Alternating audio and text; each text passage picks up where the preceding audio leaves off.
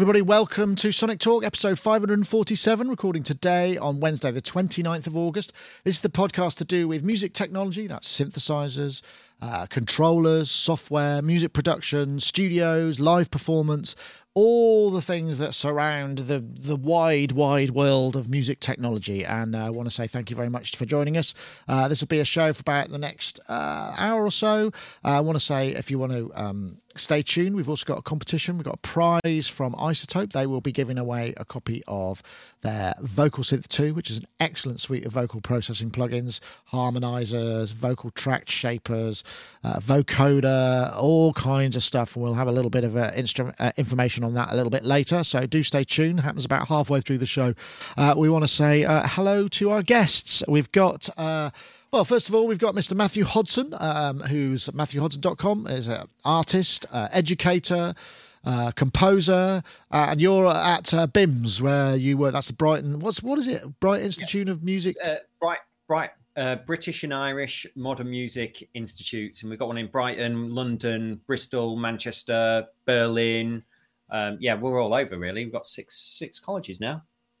Ah, okay, right. And uh, yeah, yeah, we do music production here. We do music journalism, music business, events management, um, all those kind of things. From BA, BA honors degrees, basically. and I'm, I'm the course leader for the music production course, the BA honors here in in Brighton. Ah, excellent. I didn't know you did music journalism. That's interesting because we're always looking yeah. for string stringers and story spotters. Maybe there's a thing we could do, but we should probably talk about that off air. okay.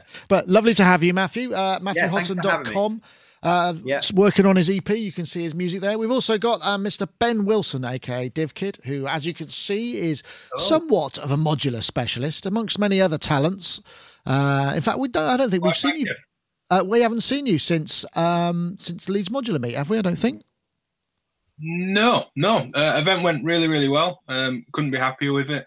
Uh, really busy stream of people all day. Great performances um, from more ambient stuff, more traditional kind of East Coasty Moog synth performance type stuff to kind of all out techno.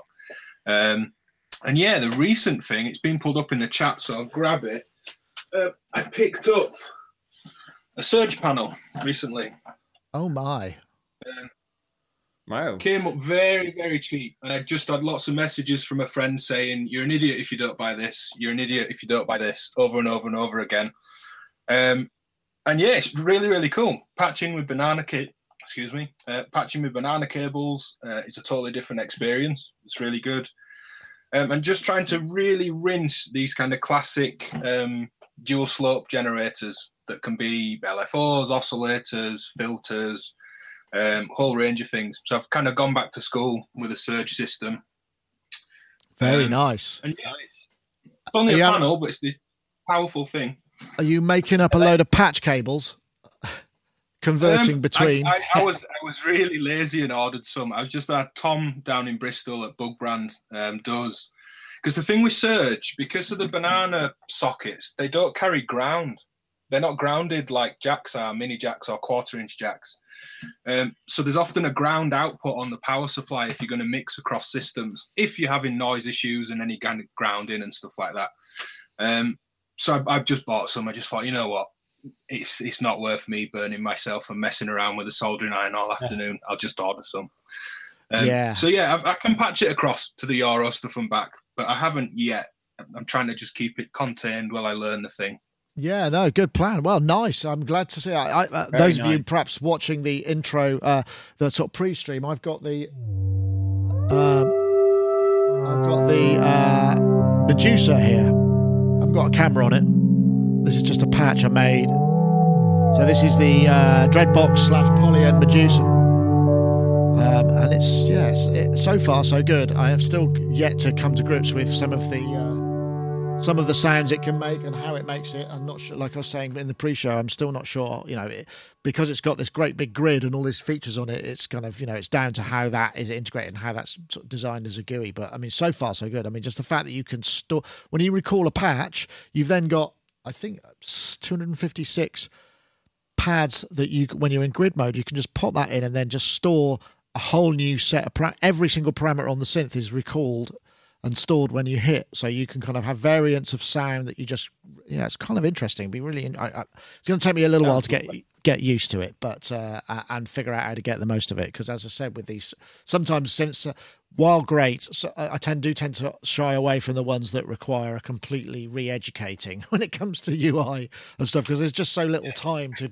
to be able to get in deep with it because you know we, we like to make sure that we're um, we do a good job and if it's if it's something that's going to take me months to learn then it's going to be really hard to devote the resources to it there's nothing more sinister than that going on but uh, people always assume that yeah. all I do is fiddle around with synths all day which is not often the case to be honest with so many other things that uh, require attention in this uh, complex world but uh, anyway um, uh, speaking of um, complexity. Here's something that's actually quite simple.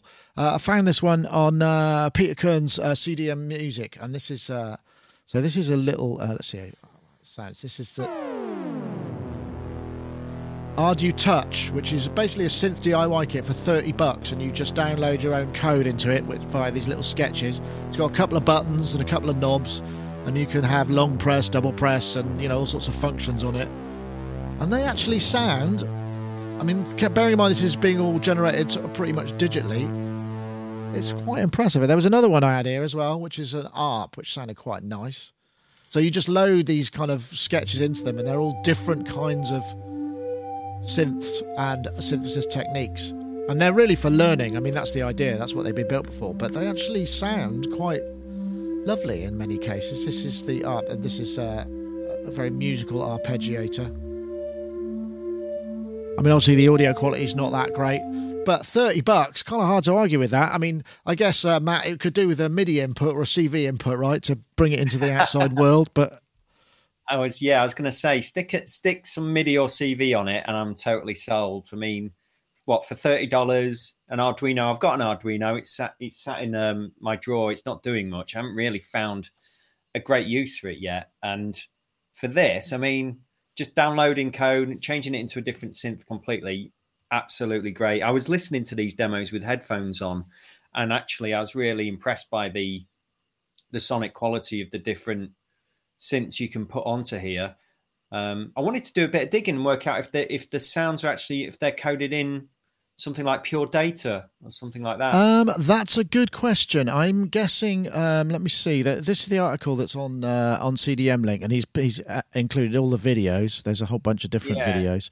Uh, let's have a look. Uh, Cornfield Electronics. That's that's looks like the, where it is. So you buy the kit there. I think they're in stock again. Yeah. what does it do? You. Uh, I should have probably looked into that. I mean, I imagine it probably is something like pure data, but yeah. it's not totally clear. To be fair, no, I mean that that in its that adds another layer of absolutely coolness because you know you can take a patch then and those for those of you who are who know pure data or want to get into it you can then start i mean this is how i learned pure data and and things like Reaktor and max msp was was kind of reverse engineering getting a patch and then trying to go in and understand how it works. You know, how's that oscillator built? How's that connected to a filter and and this, that, and the other? And you know, this is a great level. If that level's in there, yeah, I don't think that. so. That's because that's a very visual. Uh, uh, um, uh, Pure Data is a very visual yeah. way of coding, uh, similar-ish yeah. to Max MSP, but but different. I think, yeah. isn't it? I mean, and aren't there? There are actually some similarities because you can compile some Pure Data patches to run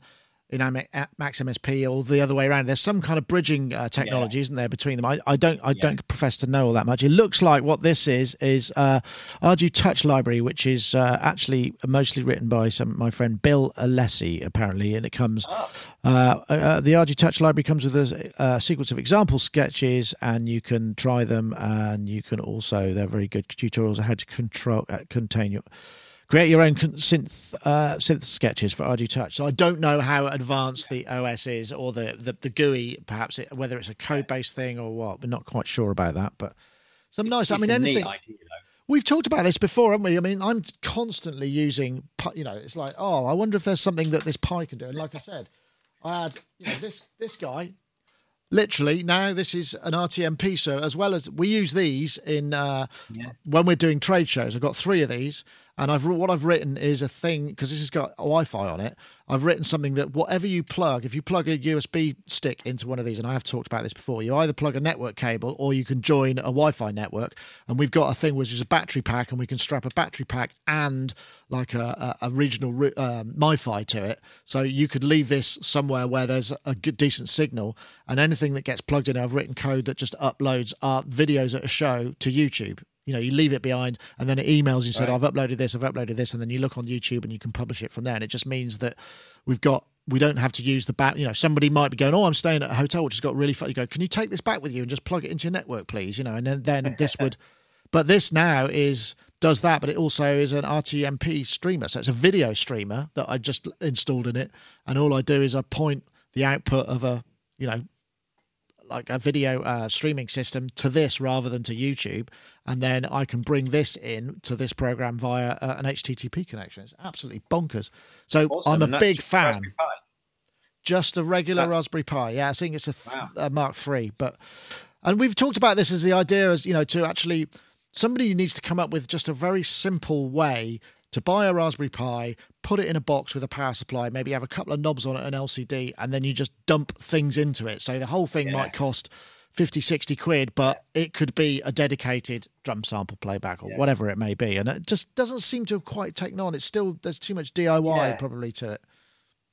I know, absolutely. The, the only thing that comes to mind that's similar to that is the Critter and Guitari organelle, if that's how it's pronounced uh, which yeah. is essentially um, it can be whatever you want, but that does run on pure data patches. So you just dump pure data patches into it, and it goes from a sequencer to a drum machine to a synthesizer, and I th- think it's got an audio input as well. So I think you can run effects, you can run things through it and use it for effects. It's quite but pricey though, isn't it? It's a few hundred bucks. Oh, it, yeah. it really is. And what you're talking about there is essentially having this kind of chassis that you just dump this thing into, and then you know something that's got to be relatively cheap affordable, hasn't it? And then just dump that Raspberry Pi into it. Um, you could imagine maybe some, maybe somebody creating what's the what was that um, monster um, Korg kind of mainframe system that gradually made its way that, it, that was kind of the mother load. I forget what it's called now, but it was the that that would run all these types of synthesis on it, and you you could you could uh, I've forgotten what the name of it. It's not the it's not the, you want about no, no, no. I'm talking. I'm talking about the big bit of hardware that was like, you know, maybe ten oh. years ago. I can't remember what it's called. The chat room or no? I mean, the idea of you could just buy like a box with a keyboard on it, and you could just slot as many Raspberry Pis as you want in, and each one could run a completely separate synthesis engine wow. and address a load of outputs. I know, Ben. Am I am I fantasizing? I mean, it just it's probably one of those things that you know it's not worth the hassle. Um, I, I mean, knowing people that build bits of desktop gear or pedals or modules like this that's very cheap and I mean, to me, it seems ridiculous, but they'll say, "Oh, if I put a MIDI connector on, that's another two dollar component." And I'm like, "Yeah, yeah, it's two dollars. Chuck it on. I want a MIDI thing." You know, they t- they talk and think in different terms. I think some of these designers, um, they're in a totally different mindset um, than than I am. Um, you know, you say, "Oh, it'd be great if I had USB, a quarter inch out, and MIDI in and MIDI through." Oh, well, that's another six dollars of components. Yeah, charge me another six dollars for it. But it doesn't, you know, it never quite works out that way. Well, it's usually a quarter, is isn't it, of the final price, or uh, or or, or greater. So it's, yeah. times it by four or six. Yeah, yeah. And it seems there isn't really anything in that in between area. I also like Matthew. I put some headphones on, and there's some really great sounds from this. Um, and working in uh, schools at the secondary school, there's kids around 13, 14 doing little Raspberry Pi workshops on lunch times, and they're massively oversubscribed. The kind of technology department in the school can't keep up. So I think there's a big interest for it. To bring it into the kind of our world and music making world, it does need those connections or some sort of chassis to hold one or several of these. I can't think of any. There was the Hoxton Owl, pedal that you could dump pure data patches on. Yeah. I'm not sure if it was a Raspberry Pi, which turned into the Owl from Rebel Technology, a Eurorack yeah. module. Same thing. That does have a USB on the front, so plug it in, flash it. It's live. It's there. Um, but then once the pure data patches got complex enough, you really needed a screen. And then you had people saying, "Well, I don't want a screen because this is modular. I want it to feel analog." And it's like, well, yeah, but it's got four knobs on it and four CV inputs for the four knobs, but nothing is labeled. It's just one, two, three, four, or A, B, C, D. Um, so yeah, it would be nice to have some sort of interface that's in between the, you know, multiple hundreds of pounds and the sub fifty pound little devices like this. Yeah, I mean you can you can attach LCDs to these quite easily, and it just requires a mm. little bit of. I mean, we we use Raspberry Pis all over the place. We've got a Raspberry Pi on the big screen over there, which used to run uh, just a kind of Google uh, real time analytics on the website, so you could look up and see how many people were on, what was currently trending, you know that sort of thing. And then we got another Raspberry Pi over there, which uh, runs the tally lights for the cameras, so that when we're in the studio, you can see which one you're looking at. And it also used to run. We don't use the PTZ anymore, but it used to change programs in the PTZ, and that was all just from MIDI data coming in that I would read the raw MIDI bytes and then translate that out into serial data or you know GPIO pin stuff. I mean, I really enjoyed doing it, but it's a you think modular's a time black hole. You start messing about with that, and it's like your life disappears very quickly. So it's a very much of a hobbyist.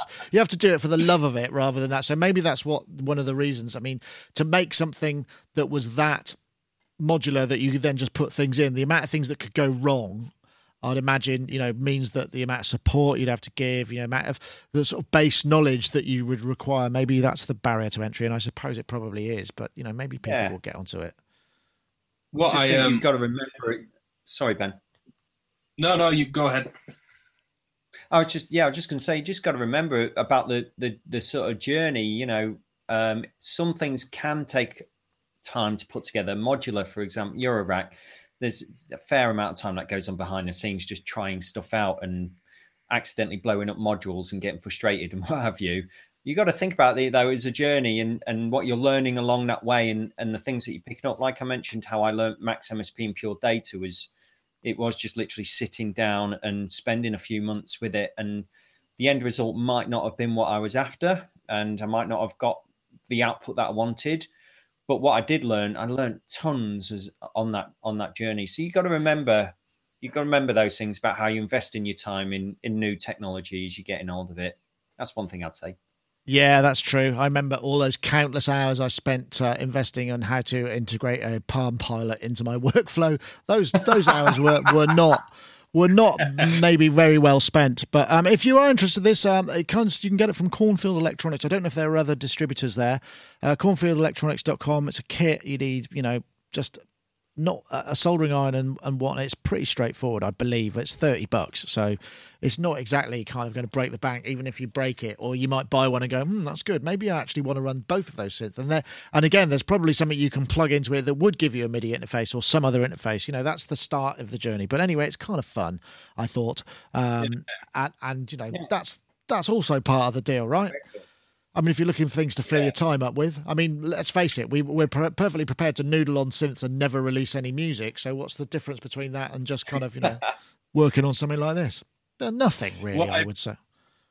One quick thing I was going to say on that: it'd be great to see a kind of a thirty-dollar orchestra where several people sit and play these. I remember the laptop orchestra at um, uh, the University of Huddersfield that I wasn't part of, but saw performances of while I was at the uni um, they all just sat down and, and, members of the audience started putting laptops on their laps. And, and, the first thing was, why has everyone got a screen in front of them? It was all of a sudden, you know, the, the audience lit up. And just through laptop speakers, all played several bits of sound. Some of it found sound, some of it musical, some of it quite dissonant.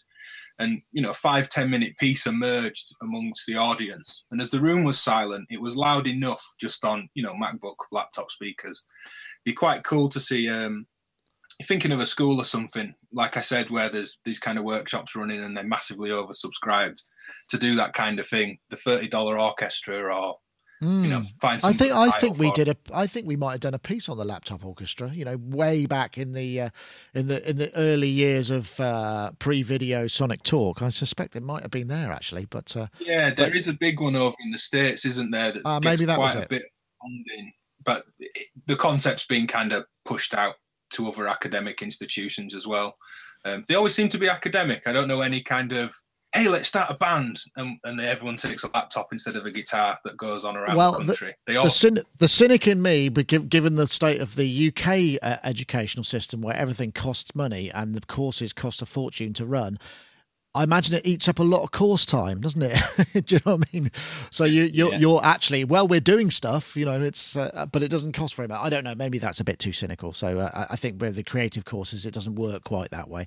I did actually have a very interesting uh, discussion with a, one of my neighbours who works at a university, and he was saying, you know, because we're all outraged at how much money it costs for our kids to go to university should they want to, and the debts they come out with. You know, it's I'm sure it's the same in many uh, other countries as well. And he was saying that you know some of the some of the courses like chemistry and engineering that that fee doesn't even cover it anymore. So now they're just sort of trying to teach people kind of spreadsheets and, and business stuff that requires very little resources. But that's a totally irrelevant fact. But I just thought I'd throw it in there. uh, let's move on to uh, uh, to this guy. So this is a new version of Touchable Pro, which has been around for a long time, and it uh, runs on iOS, also runs on Windows, and it's a really fancy kind of control interface for Ableton Live. Now compatible with Ableton Live 10. It's going to be about 30 bucks. I don't think it's quite there yet, but it will be around soon. And it is actually totally customizable. And this is another interesting thing because it's like a meta layer for controlling a program you already know. You go, well, I actually want it to do this, and you can create your own layouts and your own kind of displays and the, the, the way that it all works. And it gives really tight integration with Ableton Live via the API. And uh, it just seems like a really smart idea. And when remember when it first came out, people swore by it. I think I, I think Richie Hawtin might have been involved in the original. Um, one of one of one of those sort of big Ableton DJs anyway was involved in the development of this right way back when it started out. And you can create your own containers and scale, and you got wave. You know, it's, it's kind of like super duper push, but totally configurable. And I guess you can connect it to your own um, MIDI controllers, but it also works on uh, Windows 10, so you've got multiple touchscreen as well. So it just, I mean, a you know, as we know, massive ecosystem surrounding Ableton, and this just seems like another great way of utilizing that software, but also configuring it to the way that you want, rather than just the way that Ableton use it. And I don't know if any of you use that. I I, I know Matt, you're uh, an Ableton Live user, and Touchable's been around for a long time. Have you ever kind of dug, dug, dug in deep with that? Yeah, yeah. I I jumped on the Touchable bandwagon pretty much when it first came out. There was a couple of other similar programs that came out at the same time that perhaps weren't as deep, didn't allow you to go in as deep, and didn't have as a, a nice as GUI as Touchable. And Touchable's really come on over the years to where we are. Yeah, we're at Touchable three now, I think Yeah, and I mean they're just just such a pleasure to use, and it's um, you know to run that on an iPad away from your system, you're just running it over Wi-Fi, and uh, uh, just be able to sit back, triggering loops wherever you are in your studio, or even when you're playing live has been really cool. Sometimes I've I've got off the stage with the iPad and kind of walked around the audience in a live scenario and allowed them to start moving faders up and down and triggering loops accidentally and and making a mess of the music and then you, you kind of bring that back it was a real way to kind of kind of connect with the audience when you're playing electronic music which can be largely um you know separate because you're on stage hiding behind a bunch of kit it was nice to jump in the in the audience and show them actually what you're doing and and get that connection that was really cool this this step up for me the fact that you can uh, the big thing for me here is that you can basically build your own templates and design it and and just get it customized is just ace. I would just I'd love to see that in a DAW anyway. I'd I'd love to love it if there was an option in Ableton or Logic where you could just click a button and then move around what you actually want on a screen and save that as a preset. That would just be that'd be great because I think you know as as great as these software programs are, these DAWs are, DAWs are, we've all got particular methodologies in in how we write and compose. And I bet I use some screens more often than other screens, and someone else will use the MIDI edit- editor in a different way that I do. And if you could set them up and just have them really quick, uh, I think that would really lend itself to our own needs as as individual music producers in, in the way that we want to write music, basically. So I'm just I'm just big on the fact that you can customize this. I think that's that's really great. It Is it- looks really sexy as well, doesn't it? I mean, Yeah, graphically, it looks really cool. Yeah, and uh, just the fact that you know you, you people are kind of developing a GUI outside of the constraints of the code base. You know, that just seems like genius Yeah. to me. And, and, and Ben is. Uh, um, Matt's right, isn't he? The idea of creating your own workflow. I mean, that's essentially what you're doing over there with, you know, reordering your modules and decide. Uh, do you have days like that where you just kind of go, you know what, I'm going to move them all around a bit and uh, and, and and repatch everything, or does that uh, f- factor Um, lo- low in your time management? Um, it it does happen, but it would take me twenty times the time it would to redo it on Touchable. Um, but yeah, sometimes I think I just want all the sound generators here, all the filters here, all the modifiers in between, and the kind of output mixing at the other end. And then you kind of get into this brain flow of I need a sound. Here they all are. Pick one. I now need to modify it. And, and that's one way of working, or building voices, or going, here's a drum machine, here's a bass voice, here's my lead lines.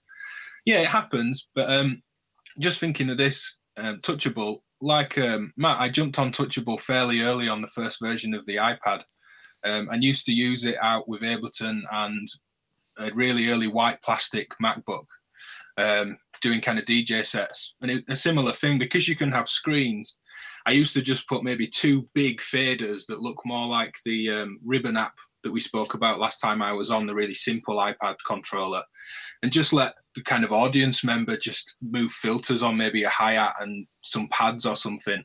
Um, I'd broken the tracks down enough that it they could be messed with without kind of destroying the gig. And presuming that they were like monitoring children at a playgroup because they're drunk, you they don't go too far and go into the other screen and stop the whole set. It did kind of work. Um, I like it. I love the fact I like that it's got the integration for the wavetable viewing, that kind of messy squiggly line that it looks like, and all the filter sweeps, all the kind of push to style graphic integration they've pulled into it.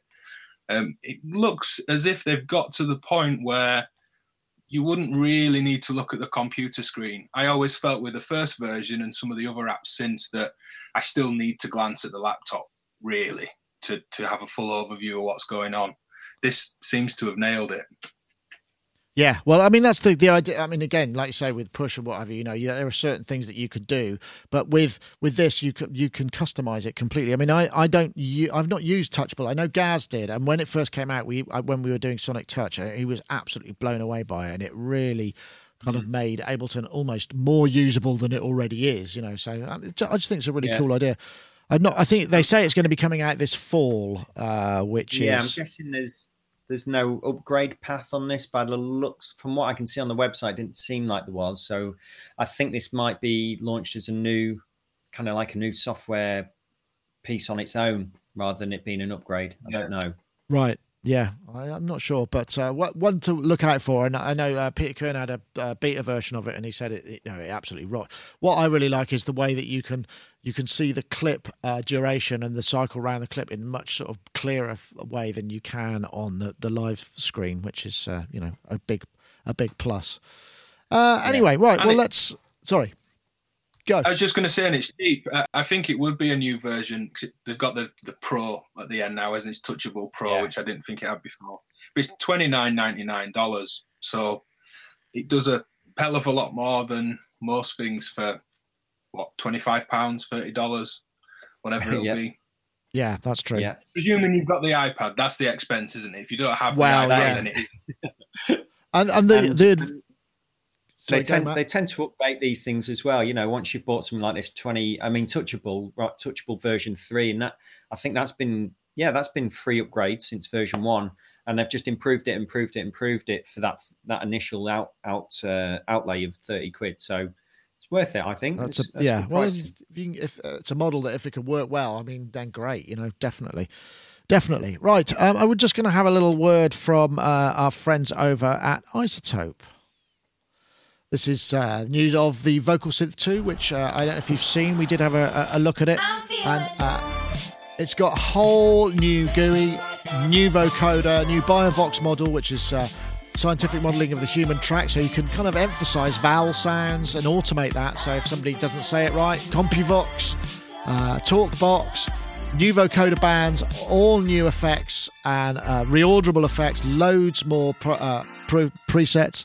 Really, really useful. It's like vocals evolved, as they say. Well worth checking out. You get a 10 day free demo uh, if you download it over at izotope.com. And we've got a competition for this week. Uh, I'll just announce the winner of last week's. Uh, we've got uh, somebody called Flatbird, who is Twitter handle now. I don't know if I can actually pronounce this at Schlandrian.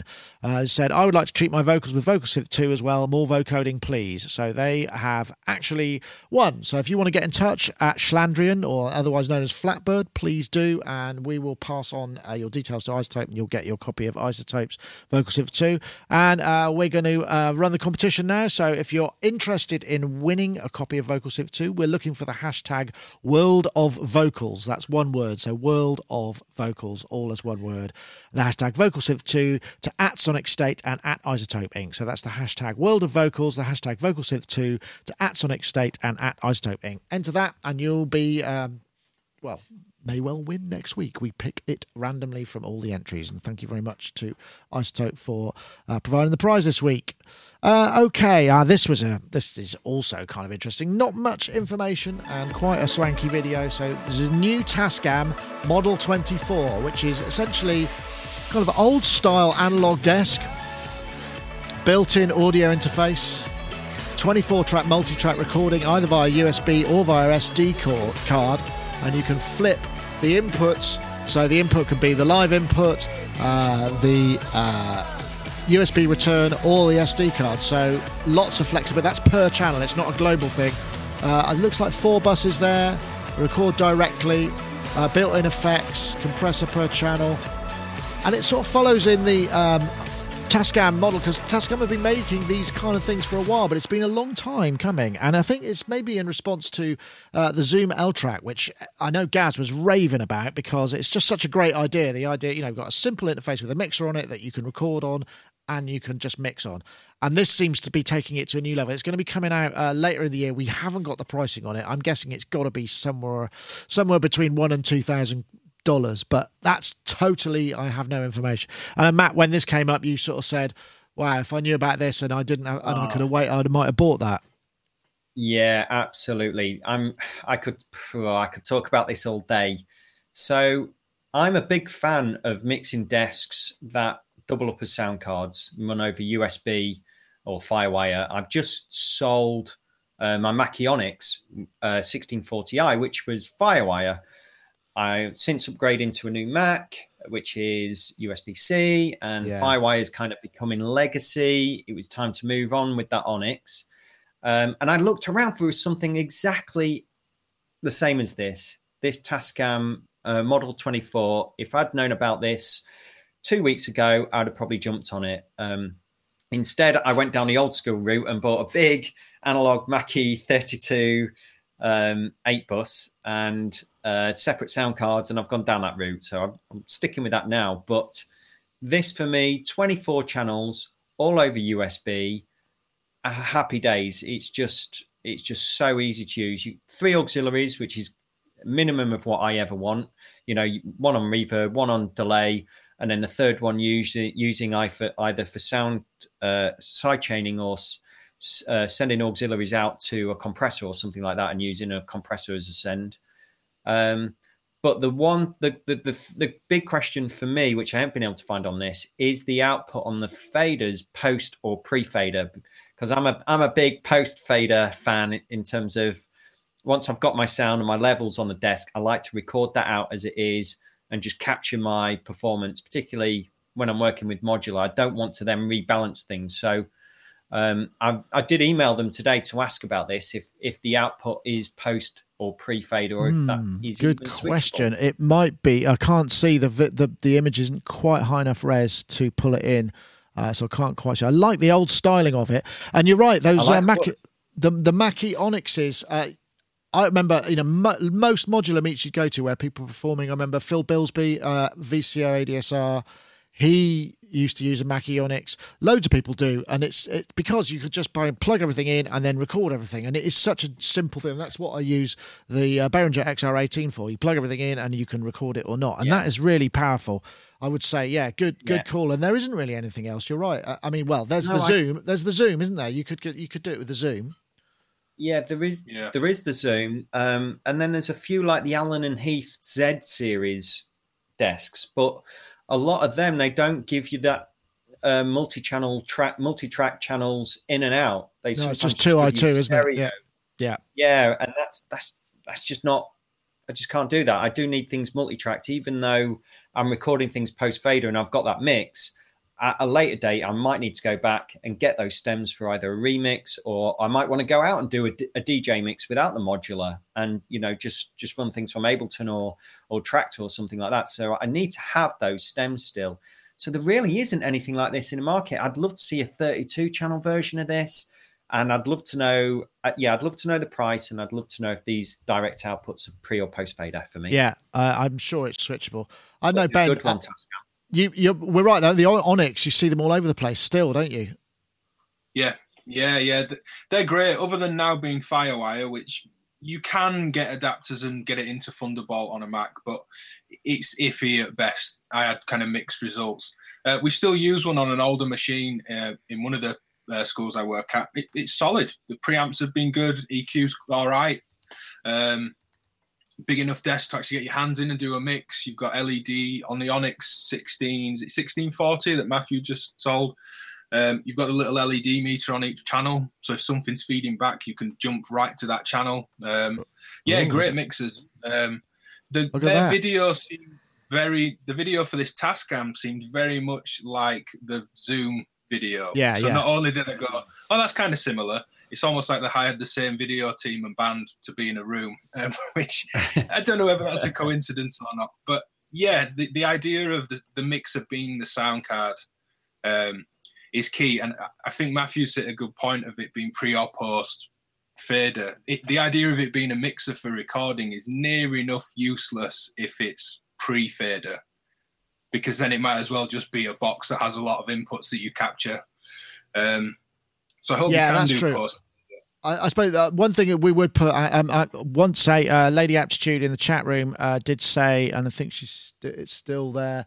Uh, nine nine nine at Sweetwater. That is a good price. I think the difference is between this because there are a lot of digital desks that do this. You know, there's the Allen Heath, the Q Mix. There's there, there are a bunch. You know, Studio. Um, um, well, uh, anyway, there are, but they're digital consoles, and I think the thing about the the Tascam is it's an analog console with those things added to it. So there's a difference there, and that's that's that's the sort of big difference. So uh, um, uh, maybe that's you know I, I was sort of anticipating that uh, you know there's nothing else out there, but there is stuff out there, but it's mostly digital, and that's fine, and I don't mind that either. It's just I think the styling of this is just you know it's quite it's just there's something really nicely retro about it that I just think is uh, is you know it takes you back, doesn't it? And it might well be useful. Yeah. Uh, I love for it. It's a small Yeah. footprint as well. It doesn't take up too much room. Like I say, three, 22 channels, three auxes, t- two bus as well, which is really useful for obviously bussing stuff out. Um, although I don't think those buses go out via via the digital outputs. So I think you only get your 22 channels, but then you can't record those buses out from what I can see. Right. Um, but I'm not you sure. know, for its size, it's it's just going to be price point on this one f- for me. yeah, Um, nine nine you know, US. be- Oh, really? Right. Yeah, that's good. It's a good Um, price. that's good. I might might be selling my Mackie thirty two eight then in a Yeah. few weeks. Well, I, I wonder. I do. I do wonder whether or not there's actually uh, maybe there's been a new sort of USB chipset or audio interface chipset because I mean most of these things probably res- rely on the same basic component that you buy from you know Samsung or, or somebody like that. So that's why we're seeing a lot more of these coming out. Um, So yeah, Yeah. I, I don't know whether that's the case. There's been so few of them on the market. I, I- but I did a lot of research into this for weeks, and I was just thinking there, there must be something out there that does this that I'm looking for. And So why um, didn't you? Why? How come you didn't go for a digital? It was it was the it was the post fader recording output. I used to have, uh, for example, I jumped on the Soundcraft MTK 24, 24 channels, USB, nice little desk, um, but it was all pre fader outputs. And um, yeah, it's the post fader thing's such a big one. Like Ben says, you might as well just have a unit that you're just capturing sound into, really. For, for me, a lot of what I'm doing on the desk, I just want to capture exactly what I'm hearing those levels, uh, the panning, the EQ, basically. I see. Okay. Well, I mean, I, you know, you can on certainly on the Behringer stuff. I mean, I've been uh, we got the X32 here, and that is that'll just you know all of that is totally yeah. configurable. In fact, what I'm considering now is uh, putting a, a, an SD recording card in it. They're about 160 quid or something, and that'll just record yeah. all 32 IO onto onto SD cards as a recorder. And you just bang That's it. You can either record eight, or you can record 16, or you can record 32. And then, but if to do that, we'd have to get rid of the ADAT card, and the ADAT card is what runs the remote stage box, which is over there. So I'd have right. to buy uh, an SD8 stage box, which is so it's it's about 600 quid to do that rather than you know. So, but it would be yeah, yeah it would be uh, nice. The, the, the, I mean, the that Behringer X desk looks really good. Uh, the one thing though that was really again really important to me is I need to be able to, to reach over and maybe on three or a couple of channels change auxiliary sends, you know, reverbs and delays, say on channel one and channel seven at the same time, right? At the same yeah. time, whereas on well, the you, Behringer, I think you'll have to do a bit of menu diving. No, you don't. You can. Uh, I, I, can tell you what you do. You press. Uh, you press sends on fader, and then the bus that you want to send it to. So you just can basically, ah. uh, you know, there's a block of 16 and then you can just push yeah. them up as faders. So it's, okay. it's not quite the same. It's not as reaching as a one for one thing, but yeah, it's, it's yeah. viable. Or you could route, um, you've got the, the, the kind of the, the four knobs that are assignable that you could assign to de- specific channels on the fly effectively ah. and do it that way. So, I mean, there's always a way, yeah. but it's just whether that's immediate enough for you, I suppose. yeah. Yeah. I wish uh, it that, was. Um, Sorry, I, I, was just going to say I wish Matt again heavily in agreement with all Matt, what Matthew said on this one. But just earlier when we got onto this, he said I wish it was 32 channels. Um, I felt the same. I really like using analog desks as feedback loops. So there's maybe the send yeah. going out to a delay that might have its own feedback knob, but then I bring it into a channel rather than a return, and then I can EQ the delay coming back and send it back on itself again. So it's like putting an EQ in the feedback loop of your delay, or bringing the delay back on a channel, sending that to the reverb, but then the reverb feeds the input of the delay. So for creating these ambient yeah. kind of live yeah. flowing things. And once you start doing that, you know, you, you pull a couple of feedback loops in, that's four channels gone or more. And yeah. then you're down to pretty much working on what feels like a 16 track desk again because you've been a bit heavy handed with the effects and, and how you've routed it. I wish someone would do yeah. a in a similar style. Um, but as you said, Nick, with the X32, that's what's under here. Um, you can configure the four assignable knobs or choose what's on the faders. Not quite one to one, but you could set it up in a kind of performance way if you like. Yeah, absolutely. Um, yeah, I would agree. Sounds like you got uh, intruders there. Somebody, I'm guessing that's you, Ben. You, have you released the Have you released the hounds in a Mr. Burns sort of style there? I don't know. Um, I'm I'm just going to shut the window. yeah, make it go away. Make it go away. Well, uh, yes, as we say, uh, this should be coming out towards the end of the year. Uh, nine nine nine, according to Lady Aptitude in the chat room. So that's pretty cool. So great. I mean, that's that's what we like to see. Um, okay, what have we got left? Oh, we should do this um, before we get on to maybe some of the other flip ones. Uh, gosh, it's this is uh, yeah, just out. Uh, is I think it was released yesterday or last this morning. Actually, I got the email. This is the Del the Del El Rey uh, Theatre.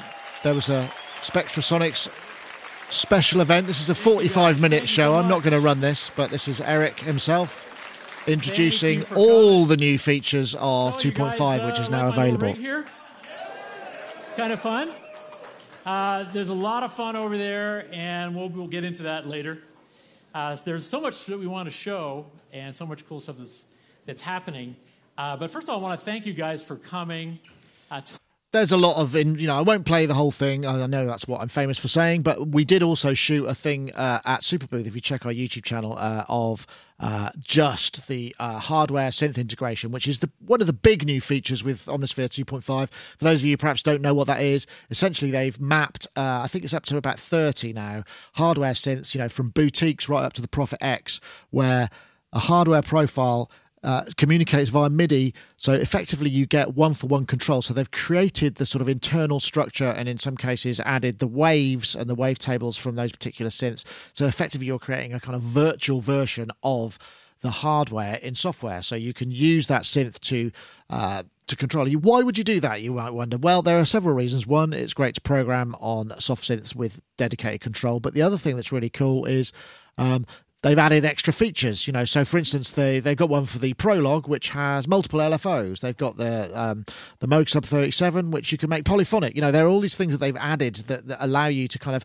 enhance the original, and it's just and it's a free update if you've already got two. So it's kind of a bit of a no brainer, really. And I don't know if it, any well, no one will have really had a chance to play with this, but I know uh, in the past, you know, when uh, there was the uh, uh Imposca uh, controller, the uh, which was basically a hardware. That was like a revelation, you know, just this sort of one for one control for all of the things that you could do. It just kind of blows your mind. You have a t- totally different relationship with it, and this is free, and you get like a thousand patches they've created with these new hardware profiles. There's a new GUI, uh, there's a whole bunch of other stuff, and like I say, it's a free thing. I mean, I'm not an Omnisphere user. It's kind of it's almost too, it's been too much, but maybe you know with the hardware profiles, I've got a couple of those synths, not that many it might be worth doing.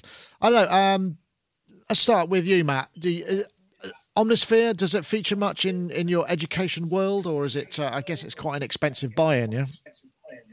Yeah, I have to say, yeah, we don't actually have it in the classrooms as such. And to be fair, I I've only had minimal use of it back in the day, uh, and I think yeah, I had a I, we had a copy in a, in a joint studio, but I remember it being a really big installation, and it came on so many discs. Yeah, and, it's huge. Um, I think yeah, it just used up so at that particular point. We didn't have big hard drives and things, and and it was kind of like, yeah, that that's going to have to go because because it just ate up all all of the storage space basically. But I do remember it being really versatile, really fantastic to use, great sounding and they look like they've really brought it on since then. I mean, and the fact that this is a free update as well is really cool. But um, yeah, uh, the the synthesis design in it, I think that was quite intuitive, if I remember right, back in the early versions, where you could you dive in a little bit and and, and really craft what you was after. Um, but I have to say, we I haven't used it for many many years, but I was really intrigued to see this talk happening and, and where they're taking it.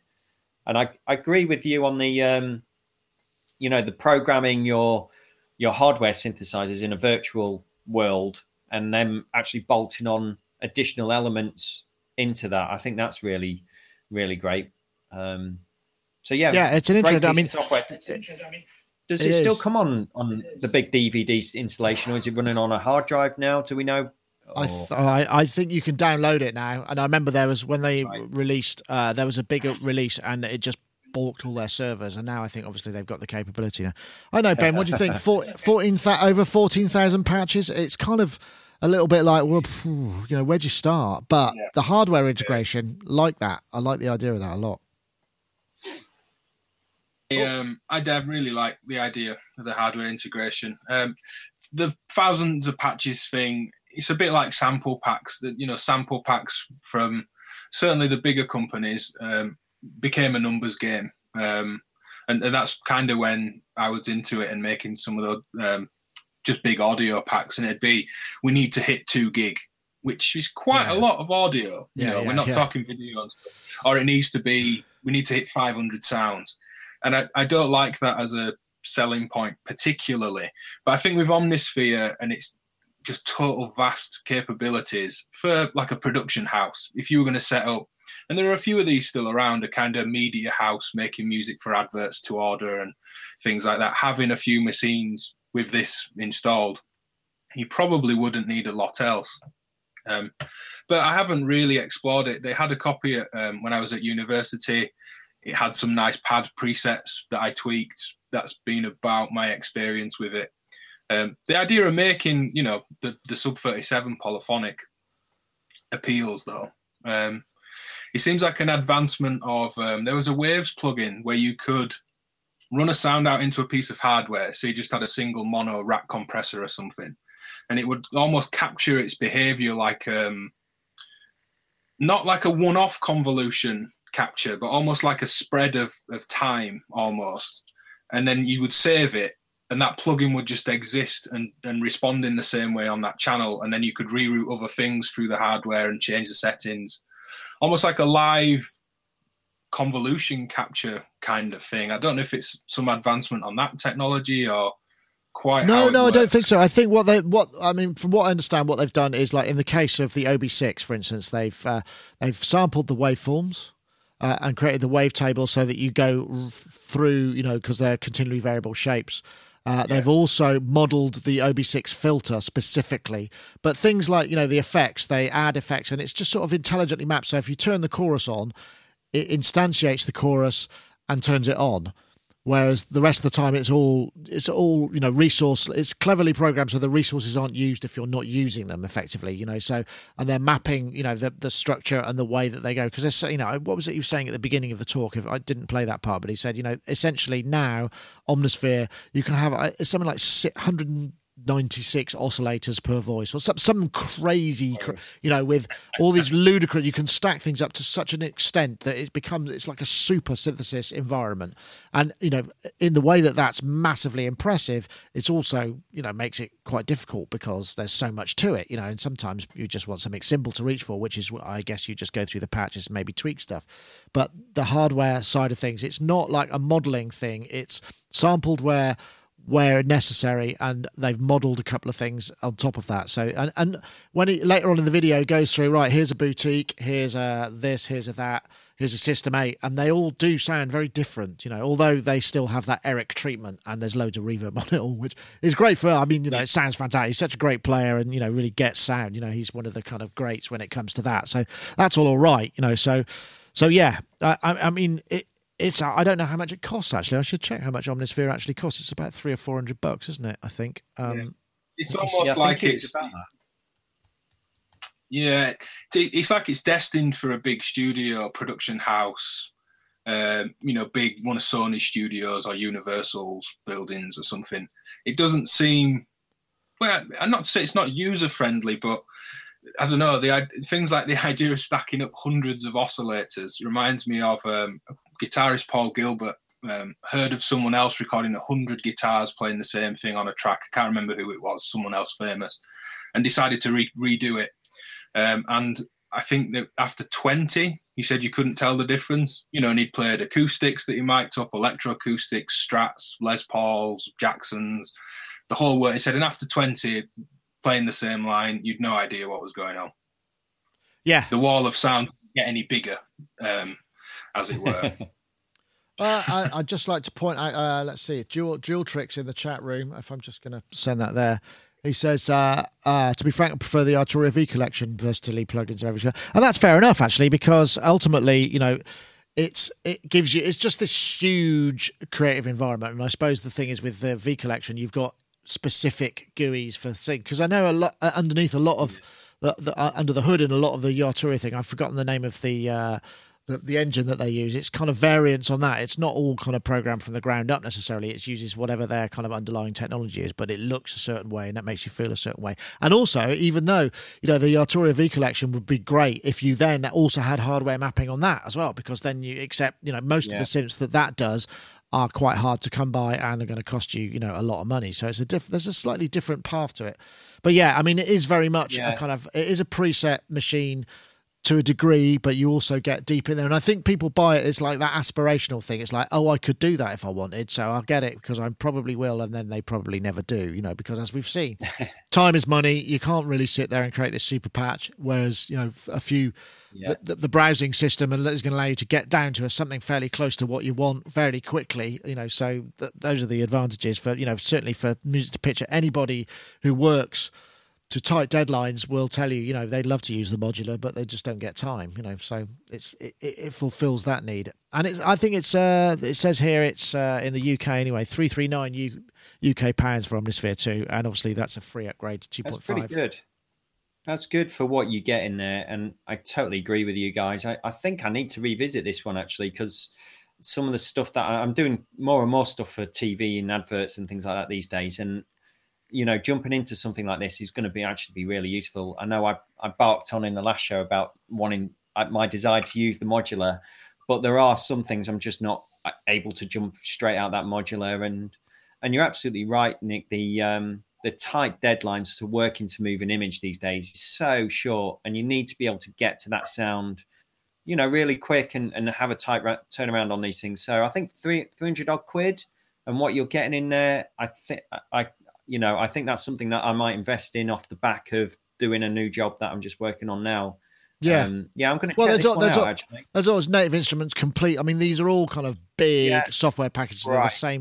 I mean, I guess lots of people just have all of them, you know, and that's that's what you do. You know, that's when a There cost of that, yeah. operation, cost of area, which kind of leads us quite neatly into this uh, next topic, which was uh, something I found on College Humor. This was another Facebook find, which I, I found, and this is uh, the problem with doing what you love for a living. This is a cartoon, by I think by Jacob Ad- uh, uh, Andrews.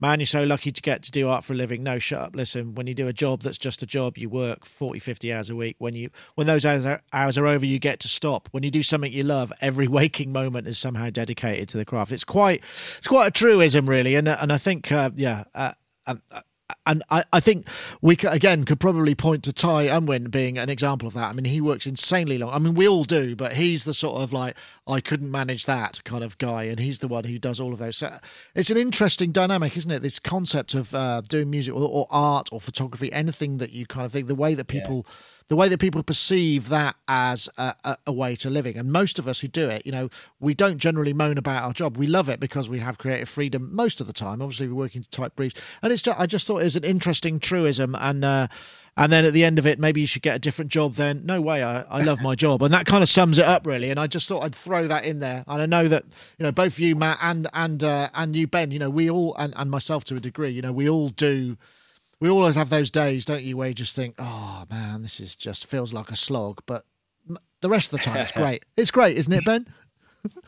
Yeah, yeah. I, I had an had an interesting conversation about this with someone else. We could moan at each other and kind of get it.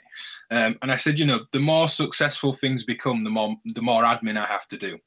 Um, and you know, I, you get to a point, you know, teething troubles for any kind of business that's one person or, or a couple of friends have started, where you think we could do it hiring someone to deal with this bit, but then that's a whole other headache. Um, I'd love someone to do my admin, but the amount of time it would take to go through my mess of how I choose to run things on my own, um, and actually having the cash from the projects to do it, you know, it's it's not really ideal.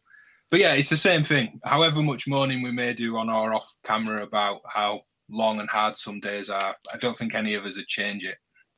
Yeah, I think that's a fair point. And Matt, I don't know if you concur. I mean, you know, most of the time it's Oh. fun. That's why we do it, right? It's it's like a compulsion almost.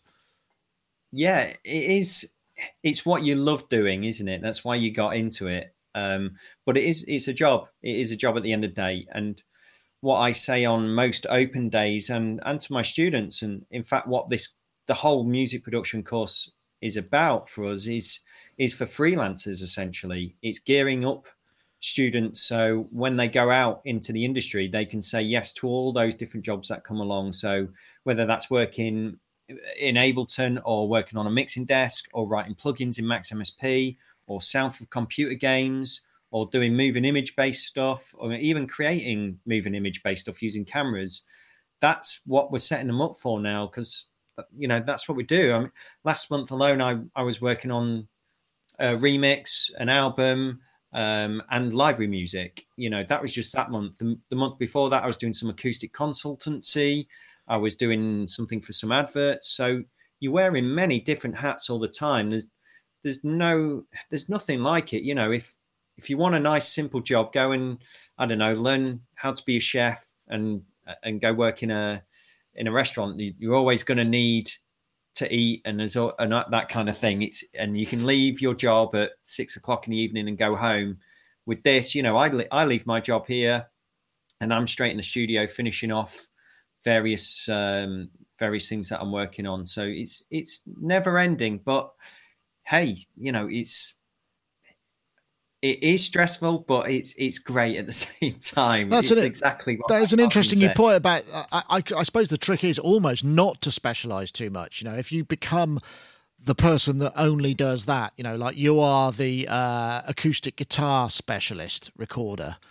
You know, Yeah. you might find after a couple of years of only doing that, you might get a bit sick of it. You know it's the Yeah, variety yeah. it's the variety and the the way that you can d- deviate from and go ah, oh th- i'll do this you know i'll do that. And you know if you're lucky enough to be skilled at a number of different things or have the right take on how to do those things with in a way that people want to to have a part of then that's the ideal scenario. And that's that's probably the hardest thing. I mean you don't want to be the guy who or, or the girl who just you know it's like the fade engineer you know it's that sort of you wouldn't want to be that person you know for more than like a week maybe you know Yeah, I guess. Well, my initial desire was to work in a recording studio and work with some great bands, and I did that.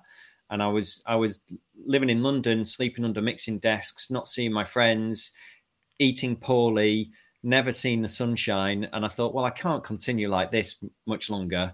And I want to dip in and out of this, and I need to, I need to expand more what I'm doing in the industry and uh, and learn some new skills and and what have you. So I kind of left that behind and started to branch out and got more into electronic music. And well, actually, I'd al- already had that with me. And then right into moving an image that came along. I got into that world and composing more. And and it just went from there really. And then I realized actually music production industry is so vast.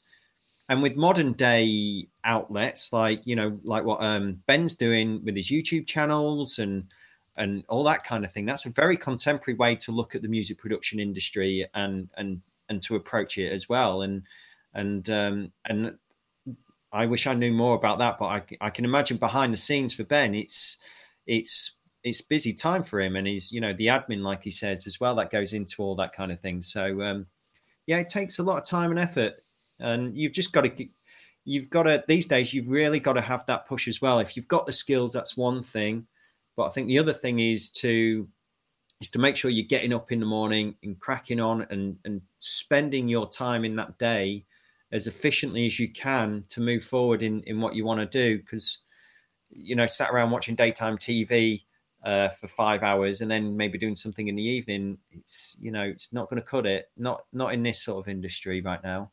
That's very true. Bit of a Right, Very, very true.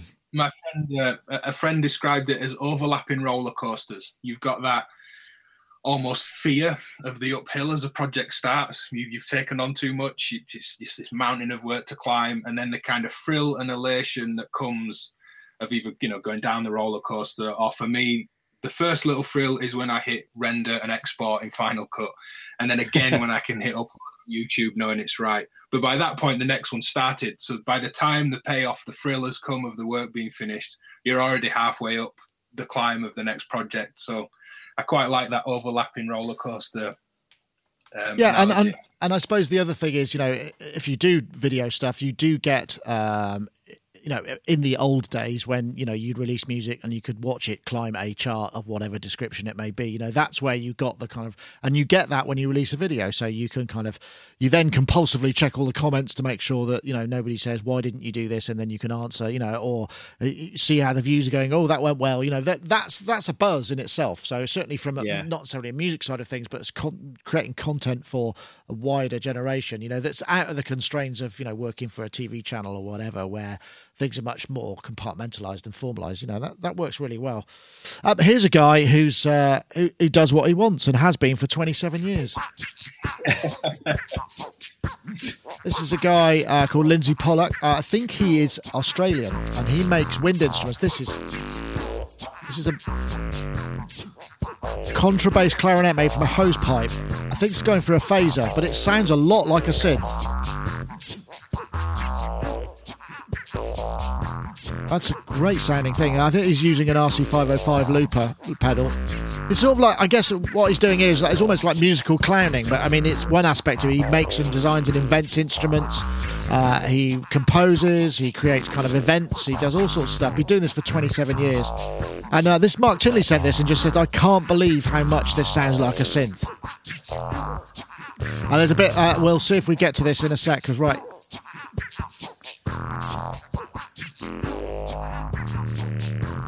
That's a lot of bottom end on that. So he's got a contact mic on there, and I think what he's going to do, yeah, then we'll see he flips over.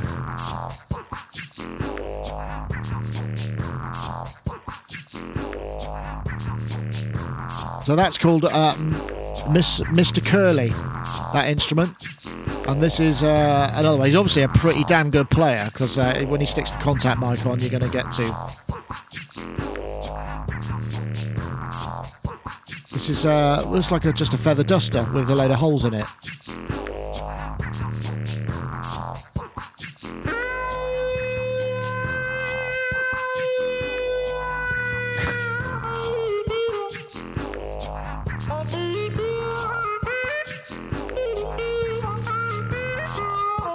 So anyway, this was at some sort of agricultural show. So this is what he does, you know, and so he's he's kind of living living the dream in his own peculiar way. I just thought it was cool. But what was interesting about this is how synthy some of those things. I think there might have been a phaser on a lot of that, so it, it kind of adds a little extra synthetic quality. But I mean, clarinets and bass clarinets, you know, they've uh, um, a clarinet. What are clarinets? Are they? Uh, uh, s- triangle waves or are they square waves? I forget which way around it is because the patch book isn't there. You know, we go make it sound like a clarinet, and I'm I can't remember if it's mm. a square. Is it a square? Oh, the minimal patch book.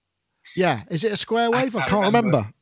Sounds a bit like it, doesn't it? Uh, it's, it's not. Well, I think triangles and squares are both odd harmonics, just more of them with more energy in a square. We're similar if we think triangle or saw uh, or square. Sorry. Um, this guy's great. Um, I looked on his channel, and it was about ten years ago. I think he made one of those claret, uh, claret, carrot clarinets, um, a bit oh. like the. Um, there was a Chinese guy, if I remember. Oh right, yeah, that's right. Um, flutes, you know, out, out stuff. Um, his channel's great. There's loads of interesting stuff on there. Um, the condom bagpipe, the rubber glove bagpipe, Mr. Curly, the contrabass clarinet there's a ton of interesting and odd, quirky stuff on there. Um, running, you know, with loopers, making up layers and, and pieces like this performance. Ah, here we um, go. This is it. The art of food. There we go. So that's him playing carrots, and with so he just makes. I think he makes them. Plays a potato. Okay, Ivan playing a potato. So he's drilling it up. Let's see what happens.